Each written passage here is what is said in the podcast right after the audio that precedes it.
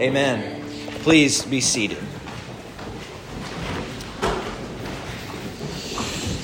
Hey, before I pray for us, just uh, two words of housekeeping, and one is escaping me. Oh, yeah, there it is. Okay, so um, I do have an invitation to go back to, um, to Ethiopia in January, and so knowing that it's Christmas time and, uh, and funds are tight, um, uh, just there's no obligation. But if you would like to participate in that work um, with me to help me get there and build up the brothers in the church in Ethiopia, I would greatly appreciate that. Um, uh, the elders just asked me the dates, and like a, a, an idiot numbers guy, I don't know them. It's uh, in January sometime. So if you can participate, that would be stupendous. Second thing before I pray is just a word of like explanation about, uh, about this sermon. Um, a wise man once said that a preacher is like a hunter gatherer. He doesn't create anything, he goes out and finds great things and brings them uh, prepared to his congregation. And so, um, if you listen to, I, I heard several really, really heard and read several really great things just about Christ and about Christmas this week.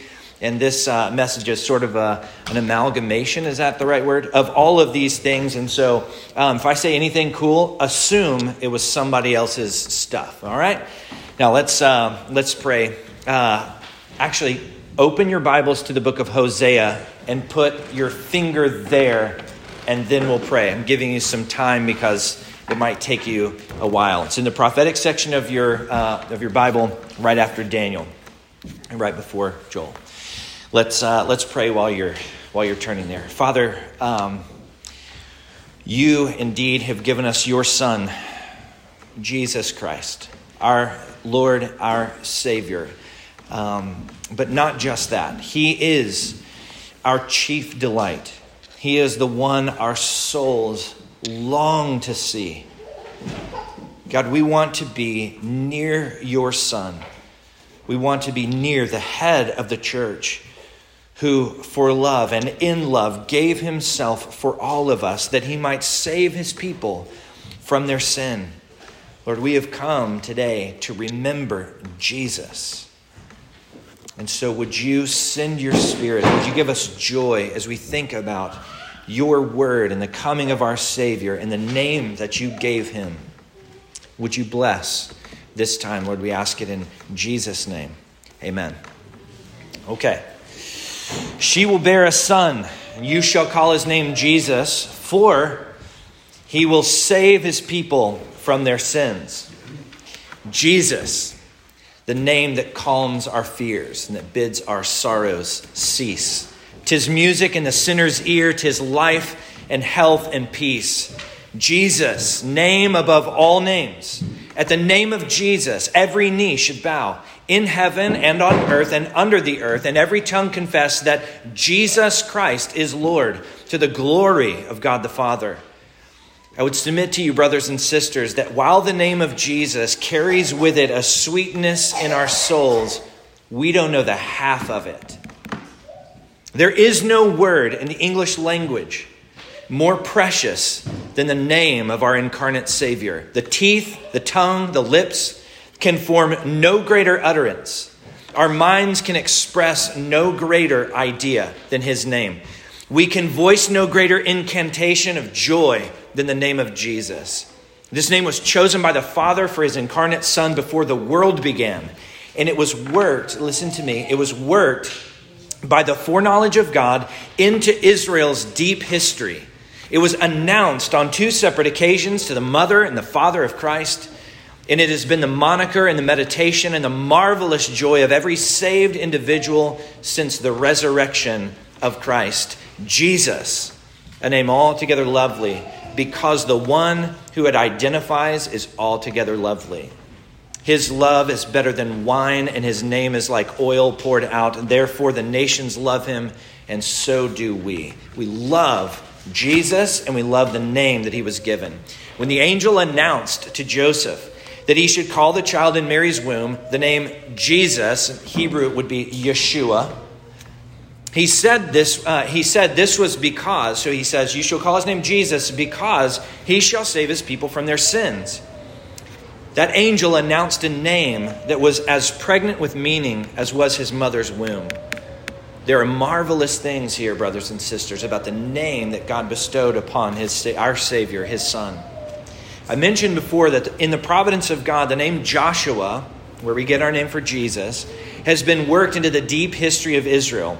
We could think of all the times that the angel of Yahweh, in the Old Testament, all of the times that the angel of Yahweh appeared to men and was named by them or revealed in some measure to them. This is none other than the eternal Word of God appearing in human form prior to his being born in Bethlehem. He's called, uh, in all of these different texts, the angel of Yahweh shows up, and there's always some name asked for or given that reveals something about the nature of God. So he appears, and he's called uh, Bir Lahai Ra'ai, the God of seeing, by Hagar. He's called Yahweh, the living one, the name given to Moses in the burning bush. That's the angel of the Lord. That's Christ. He's called to Joshua of the Old Testament, the commander of the army of the Lord. There are also some contexts in which he refuses to give his name. Uh, when, when the birth of Samuel was foretold to Manoah and Manoah's wife, the angel of Yahweh comes to Manoah and he, and he gives this prophecy, and Manoah says, What is your name? And the angel says, Why do you ask me my name, seeing that it is too wonderful? It's just too important for you. You're not ready for this. And your spine tingles when you hear that. All of these texts help us to see this old adage, a truism, that the Old Testament is Christ concealed. The New Testament is Christ revealed. Old Testament, same house, lights are off. New Testament, same house, lights are on, and we can see. Okay, so the angel of Yahweh reveals certain things about the name. But the two biblical creatures, characters, not creatures, that we need to have in our minds at Christmas time when we hear that Mary's boy will be called Jesus, the two names are Joshua the son of Nun and Hoshea the prophet. Okay, in Numbers 13, verse 16, we're told that Joshua, the great hero of Israel, was not his real name. He wasn't really called Joshua. His given name, his birth name, was Hoshea. Okay, Hoshea means salvation or deliverer. This is what the Israelites screamed to the Davidic kings as they were coming into their kingdom Hoshiana, Hoshiana, salvation to our God. Hoshea, do you hear that? It's, it's salvation to our God, they would scream.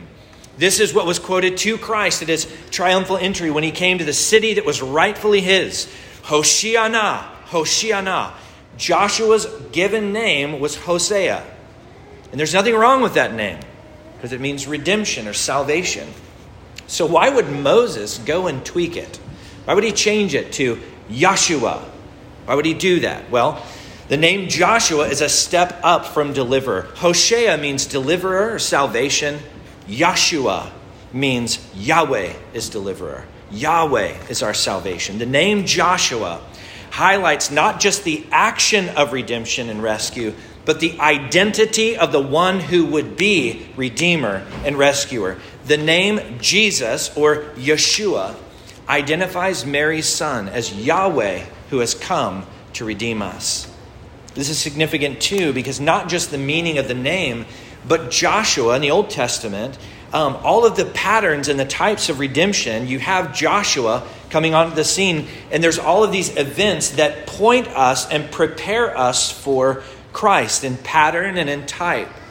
So never forget that it was Joshua alone who went up on the mountain with Moses to receive the law. So you've got the, the lawgiver, the, the law who came through Moses, and on the mountain with Moses getting the law is Yeshua. It was Yeshua who would wait outside the tabernacle while Moses went in. It was Yeshua that battled Amalek in Exodus 17 when Moses was crucified in prayer on the mountain. Listen to me. Moses goes up on the mountain. He sends Yeshua down to fight the Amalekites, the, the, the sworn enemy of God's people. Moses goes up onto the mountain and under one arm. So, so the idea is he goes up on the mountain to pray for Joshua's victory. And as a man, he raises his hands and he prays, but the fight is going on and his arms get tired and they start to droop. And so there's two guys on the mountain with him. There's Hur. You don't have to remember Hur. You should, though, because Hur was born, according, uh, born of the tribe of Judah. He was of the kingly tribe. Hur is under one arm, and Aaron, who was the high priest, is under the other arm. Moses is sitting on a rock, interceding from heaven, as it were, on the mountain, overlooking the battle that's going on on earth. He's seated on a rock, interceding from heaven, with a king and a high priest under each outstretched arm, while Joshua is overwhelming the Amalekites on earth. If you think that's an accidental detail, I've got a bridge I want to sell you. You've got king and priest ascended before God, praying for the battle that's going on down on earth, and Yeshua, Yeshua is on earth in his body, conquering the earth, conquering his enemies. But perhaps most importantly, these patterns and these types, the name Joshua is most precious to Israel because he was the one who was able to accomplish what Moses, as the lawgiver, could not. Moses was the giver of the law, which brought condemnation to Israel. If you'll do these things, the Lord will bless you. Well, they couldn't do those things, and so they couldn't receive the blessing. Moses could not bring them into the land. Therefore, he could not cause the people to inherit the land. He himself did not cross over the Jordan, but died in the wilderness. It took Yeshua to raise up after Moses not in contradiction, but in completion of the lawgiver's work. It was Joshua who gave the people victory and a kingdom. Yeshua caused them to inherit what God had given. So while redemption from Egypt came by God through Moses, the Sabbath rest that came to Israel when they entered the land came by God through Yeshua. Yahweh is salvation. This should have prepared Israel to hear with utmost joy and receptivity what John says in his prologue. For the law was given through Moses, but grace and truth came through Yeshua. And it was of his fullness that we have all received grace upon grace. Okay? So Jesus, and given the name Yeshua, takes with him all of those patterns and all of those types and all of those meanings from Joshua, the great deliverer and hero of Israel. But there's another biblical character that comes later than Joshua, but it's just as significant to the meaning of Christ's name. And we can jump onto this rabbit trail by noting carefully the reason Joseph was given the name Jesus to bestow upon his son.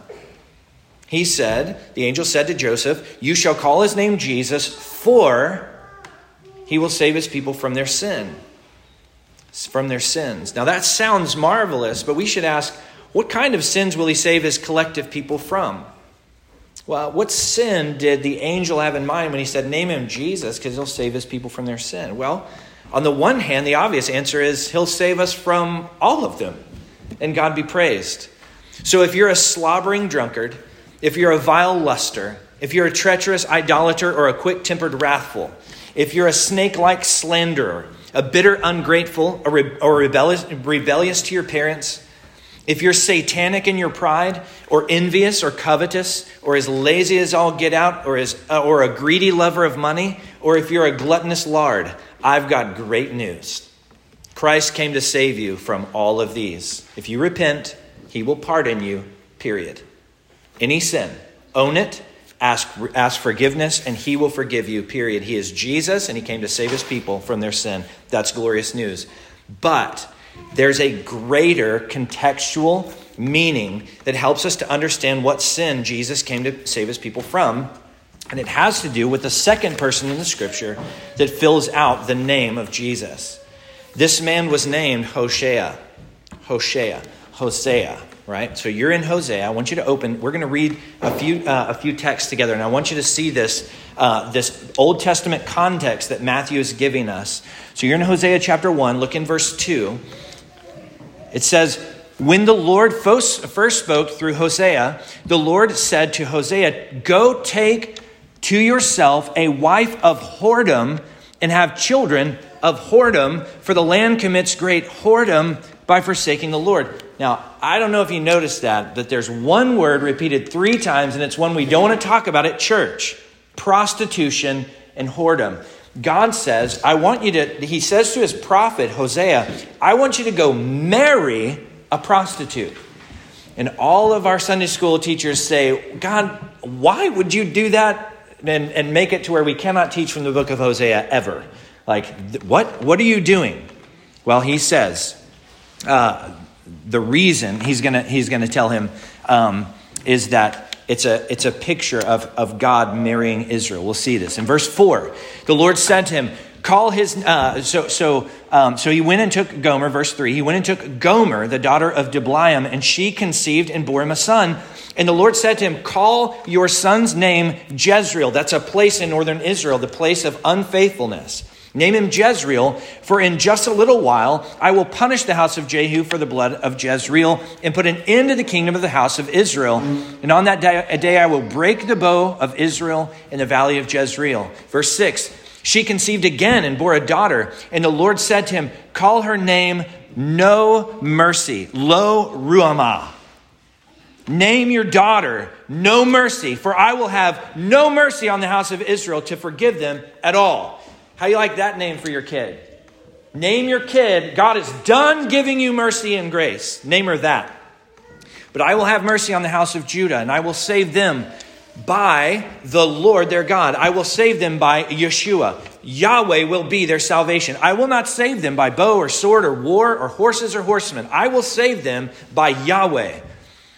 Then she weaned no mercy. She conceived and bore a son, and the Lord said, Call his name not my people, lo ami, for you are not my people, and I am not your God. How you like that for a Christmas uplifting sermon? Name your children Washington, D.C., that I'm about to destroy. Name your, name your child no more mercy because I'm done with you. Name your next child, you're not my people, for I'm not your God. Ouch. Now, verse 10. But the number of the children of Israel, this nation that he's talking about judging, shall be like the sand of the sea, which cannot be measured or numbered. And in the place where it was said to them, You are not my people, it shall be said to them, Children of the living God. And the children of Judah and the children of Israel shall be gathered together, and they shall appoint for themselves one head, and they shall go up from the land, for great shall be the day of the Jezreel. Now, now turn to, uh, to chapter 2, verse 21. We're just going to read a little bit more to see this, this metaphor that God gives us in Hosea that helps us to understand the name that's given, Yeshua. In verse 21 of chapter 2, God says, uh, oh man, we need to read more. Look at verse 14. Hosea says, God says through Hosea, therefore, behold, I will allure her, this this um, wife of whoredom that is my people Israel and my people Judah. I will allure her. I will bring her into the wilderness. I will speak tenderly to her. And there I will give her her vineyards and make the valley of Achor a door of hope. And she shall answer as in the days of her youth at the time when she came out of the land of Egypt. And in that day declares Yahweh, you will call me my husband, and no longer will you call me my Baal or my master for I will remove the names of the Baals from her mouth, and they shall be remembered by, uh, by name no more. And I will make a covenant with them on that day. Uh, with the beasts of the field and the birds of the heavens and the creeping things on the ground, and I will abolish the bow and the sword and the war from the land. I will make you lie down in safety. I will betroth you to me forever. I will betroth you to me in righteousness and in justice and in steadfast and love and in mercy. I will betroth you. Do you see that three or four times? Betroth, betroth, betroth. I'm going to marry you, you prostitute, you unfaithful bride. I'm going to marry you even still, says the Lord, and you shall know Yahweh. Now, look in verse uh, at verse 23. He says, I will sow her for myself in the land. I will have mercy on no mercy. I will say to not my people, You are my people. And he shall say, You are my God. These hopeless names, you will get no more mercy. You will not be my people, are now getting mercy and are now called my people. Now, a couple more verses in chapter 3, verse 1. The Lord said to me, Go again, love a woman who is loved by another man and is an adulteress, even as the Lord loves the children of Israel, though they turn to other gods and love cakes of raisins. Listen to me. You married a wife of whoredom by the word of God, and she has left you and gone as your wife to continue her prostitution. What should you do? God says, I want you to enact a parable of what I do for my faithless people. So, what does God do when his people run to other gods and prostitute themselves? In verse 2, Hosea says, So I bought her for 15 shekels of silver and a homer and a lethek of barley. And I said to her, You must dwell as mine for many days. You shall not play the whore or belong to another man. So will I also be to you. For the children of Israel shall dwell many days without a king or prince or sacrifice or pillar, without ephod or household gods. And afterward the children of Israel shall return and seek the Lord their God and David their king, and they shall come in fear to the Lord and to his goodness in the latter days. God sends Hosea, and he says, I want you to marry a wife of prostitution and I want you to have children with her. And they're going to be a metaphor of how faithful I'm going to be to my faithless people. So I believe Matthew wants us to understand the key sin that Jesus will save his people from is the sin of whoredom, of covenant faithlessness to God. And you might be tempted to say, man, I don't know how you're tying Matthew to Hosea. You might be tempted to say that I'm stretching the meaning of the text by the breaking point to the breaking point, by tying the name Jesus to the adulterous prophetic metaphor of Hosea and Gomer. But listen to me, there's a context that Matthew has given us so that these things will become obvious to us. And the context is the genealogy of Jesus, the son of Abraham, the son of David. In that genealogy, Matthew has just done for us what no other genealogy ever did unless there were really important reasons to do so, namely, to include a handful of mothers. Every genealogy in the Old Testament is all men. Men begot men, begot men. And the only time a woman is introduced is when there's something really, really important about her. And Matthew does that for, for us. He gives us a, a handful of mothers, about five, all of which, listen to me, were godly women in the extreme that had a history which included whorish behavior. Every single one in her day everybody thought she was a whore. Everybody thought she was a prostitute.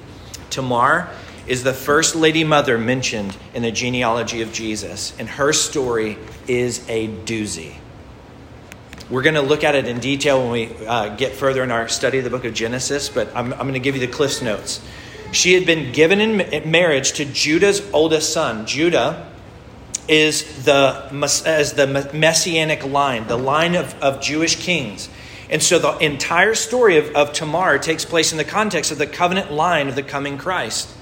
And the story goes that Judah married a Canaanite woman and had three sons Ur, Onan, and Shelah. Tamar was given to Ur as a wife, but Ur was a wicked scumball in the sight of the Lord, and the Lord put him to death. The only thing I added there was that he was a scumball. The text says he was wicked and God put him to death. The Lord, Yahweh, put him to death. Then, as was the custom of the day, Judah told Onan, brother number two, to go into your brother's wife and perform the duty of a brother in law to her and raise up children for your brother. But Onan knew that the offspring would not be his. Now, this all sounds super weird to us moderns who, quite frankly, have no authority to call any sexual practice or custom weird, right? I mean, we got some problems, brothers and sisters. If we look at anybody and say, oh, that seems weird, you should just hush and look at our culture. In the ancient times, this was a matter, listen to me, of Tamar's basic human rights and the provision of a woman's deepest longings. Tamar does not merely want to have children because she was lonely and unfulfilled, brothers and sisters. That's not what she's after. I just have always wanted to rock a baby in the nursery. That is not Tamar. Tamar is desperate to be a part of the covenant line of redemption. She knows what all feminists have forgotten, no, what all feminists have known but never loved that a woman's unique and mysterious glory is her ability to womb the world, to take seed and to fashion it into glory and the image of God of Almighty God. And by this very process, to fill the earth with glory and the image of God, so that his image would cover the earth like water covers the sea. This is woman's God given purpose and glory. And this is Tamar's deepest longing. And this was what Onan and Judah conspired individually, not, not together, but in their own individual way, this desire to be a part of filling the world with the world with the glory and image of God and being a part of Messiah's redeeming line She wanted to be a part of it. They conspired individually to rob that from her, to make sure that she could not participate in it. She has rights. They both use her in a way that gave them orgasmic pleasure while denying her those rights. But that's not the end of the story. So Onan, instead of having a cowardly decency that the closer uh, kinsman redeemer in the book of Ruth had, you guys remember in the book of Ruth, Boaz is going to marry Ruth, and there's one guy closer who's supposed to do this for her, and he had the, I call it cowardly, but decency. He said, Look, I don't want to impair my name and my inheritance, so I'm out. He has the, he has the decency to say, I don't want any part of it, and then Boaz takes over. Onan does something much worse. He decides that he will use Tamar sexually but deny her the fruit of the action. And so he repeatedly slept with her and repeatedly spilled his seed onto the ground, inflicting childness, childlessness on Tamar. And just as a comic aside, brothers, you need to know that this sin has consequences. Sin has consequences, they're always embarrassing. Onan was alone with Tamar in a tent in an unknown corner of the world with no internet, no news agency, no browsing history, nothing else. If ever there was a place to sin privately while no one knew it, it was right here. Who could possibly find out what Onan is about to do? And the answer is everybody. You know it, and so do I. It's in Scripture. Everybody found out. Gentlemen, be assured, and ladies, be assured, our sins will find us out. So Onan thought to rob Tamar of her desire to be a part of the line of Christ. But God saw what he did. He recorded his shame in Holy Scripture, and then he put him to death, just like he had put his older brother to death. Now Judah realizes that doing what is right will potentially cost him a third wicked son, and so he keeps his third son, Shelah, from Tamar. Okay, so he, he just says, let's just wait. You go to your house, your father's house, and, and uh, I'll give him to you eventually, but he ends up not doing that. So fast forward a few years. Tamar sees that Shelah is being withheld from her, uh, from her, even though she has a lawful claim to children. So she devises a plan that most Sunday school teachers would say meant that she was a, not a believer.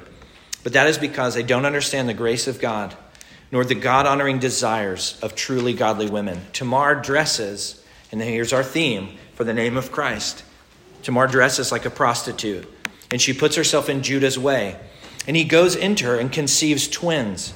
And Judah gives her, as pledge of payment, his signet ring. So uh, she says, What will you give me? He says, I'll give you a kid. I'll give you a young goat. And, and I don't have it with me, so I'll send it later. And she says, Okay, as pledge, give me your signet ring, which is the ring that Judah, the kingly tribe, wore to sign deals. So this is the kingly signet. She, uh, he gives it to her. He gives it the cord that that hung from and his staff. And Tamar goes back home, takes off her prostitute's gown, redons her widow's garb, and waits in her father's house. Judah then sends payment to what he thought was a cult prostitute, but he can't find her and decides to leave it alone lest he be laughed at. So he sends a buddy and he says, Go find that cult prostitute. I want you to pay her off for me. And so they go around to the men of the land. They say, Hey, where's, where's the. Imagine somebody came and knocked on the door at our church. And they were like, Hey, where was that prostitute that was around? Because I need to pay her her debt. And We say, there's no, there's no prostitute here, right? So he's like, I don't want to be laughed at, so I'm going to bail. Again, the irony is we're all should be still laughing at Judah to this day. So a few months later, Tamar is found to be with child from whoredom, unlike what Joseph did with Mary and what Jesus did with the woman caught in adultery, both of whom were Judah's grandchildren, they gave mercy. Judah pronounces a priestly punishment on her. She will not be stoned to death with stones, she is to be burned to death with fire. It's amazing. He's not playing around, and you can smell his unrighteous indignation from here. So, as they bring Tamar out to be burned, she sends word to her father in law and she says, By the man to whom these belong, I am pregnant. Please identify the signet, the cord, the staff of this man. Game, set, match, checkmate, and shame, shame, I know your name. Judah looks down at his very own stuff, and he realizes that Tamar has been a kingdom player the whole time, while he has been an arrogant and greedy and lustful worldling. She is a princess of Almighty God, and he is a worm. His words were, quote, she is more righteous than I. since I did not give her to my son Shelah. This is the theme of all of the women in the in the genealogy of Christ, and this is why I say the chief sin that Jesus came to forgive his people from is the sin of whoredom. Unless we read over one of the most damning sins of Judah without seeing it, let us remember that his decree of punishment against Tamar would have put Perez and Zerah, his own sons, through the fire. Burn her to death with fire. Along with her, burn the twins that belong to me. He was that close to aborting the line of the Messiah, who was born of the line of Perez. Judah is like Herod killing the boys of Bethlehem. And yet, listen to me, listen to me. That was his intention, and yet there was grace. We'll, we'll see this man in, in glory, brothers and sisters. And we can laugh at him there, but we'll see him there. There was grace, even so. The world thought Tamar was a whore. God saw that she was the most righteous person on the earth, and therefore it would be from Tamar's womb that light himself would enter the world, and that light was named Jesus. Now, time would fail if I told you in great detail of the Jericho prostitute Rahab, who saved the Jewish spies and enjoyed the judgment trumping grace of God, which spared her whole family that had been sentenced to death. She then left her harlotry. She married into the tribe of Judah. She married a guy named Salmon. She gave birth to a guy, see if you recognize this name.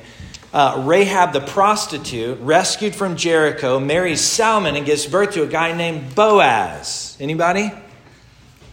She married Boaz, or she gave birth to Boaz, who married Ruth, the godly Moabite, who slipped under Boaz's blankets in the middle of the night in a very sexually suggestive text. Boaz and Ruth got married. They had a boy named Obed, who had a son named Jesse, who had a son named David, the king. This is all part of the redemption story and the line of Christ.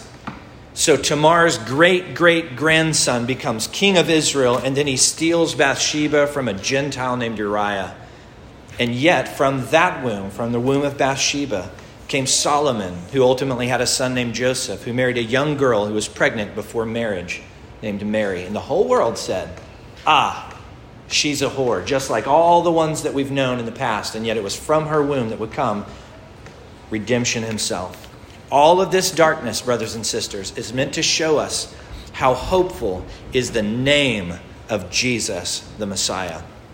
They call his name Jesus because he saved his people from this kind of yucky tough.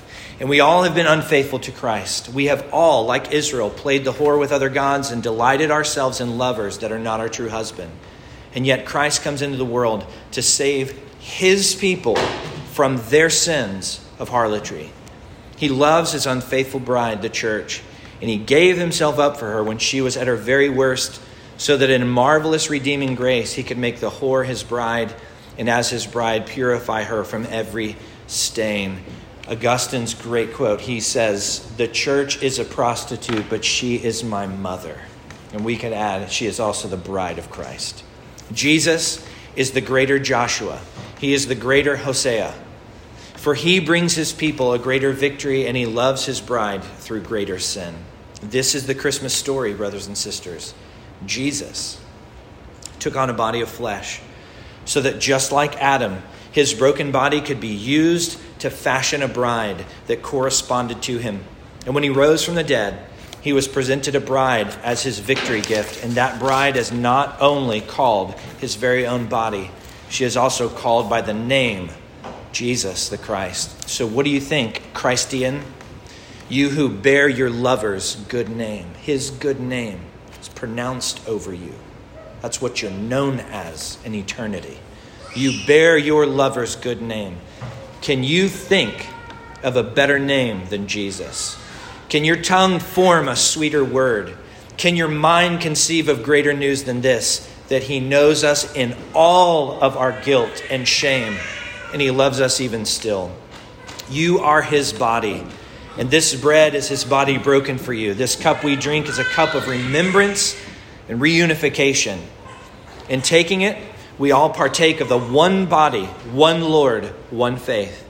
At this table, the Lord Jesus, who came to save his people from their sins, is offered to you. And it's, he's offered to you so that he may save you from your sins. So you come and welcome to King Jesus. Let me pray for us. Holy Spirit, we ask now that, um, that you would come, that you would take this good news of great joy that's for all people, and especially for those who are broken. It's only for those who are broken. His name is Jesus because he came to save his people from their sins. This assumes so much negatively about us, and it assumes so much hopefulness about you because you're willing to save the broken. And so we are glad, despite our sin, to run to the table and to receive the mercy that he came to give us. We were those who had no mercy. We were those who were not your people. And yet today, you give us mercy through your Son Jesus. You call us your people through your Son Jesus. You make us the bride of Christ. We who have been unfaithful. And so, Lord, grant that no unfaithfulness, past, present, future, no unfaithfulness should keep us from this table, for you came to save us from our unfaithfulness. Would you give us the joy and the gladness of knowing that you intend for us to come and you intend for us to be rescued? Yahweh is indeed our salvation. We trust you, Lord Jesus, and we remember you. Amen.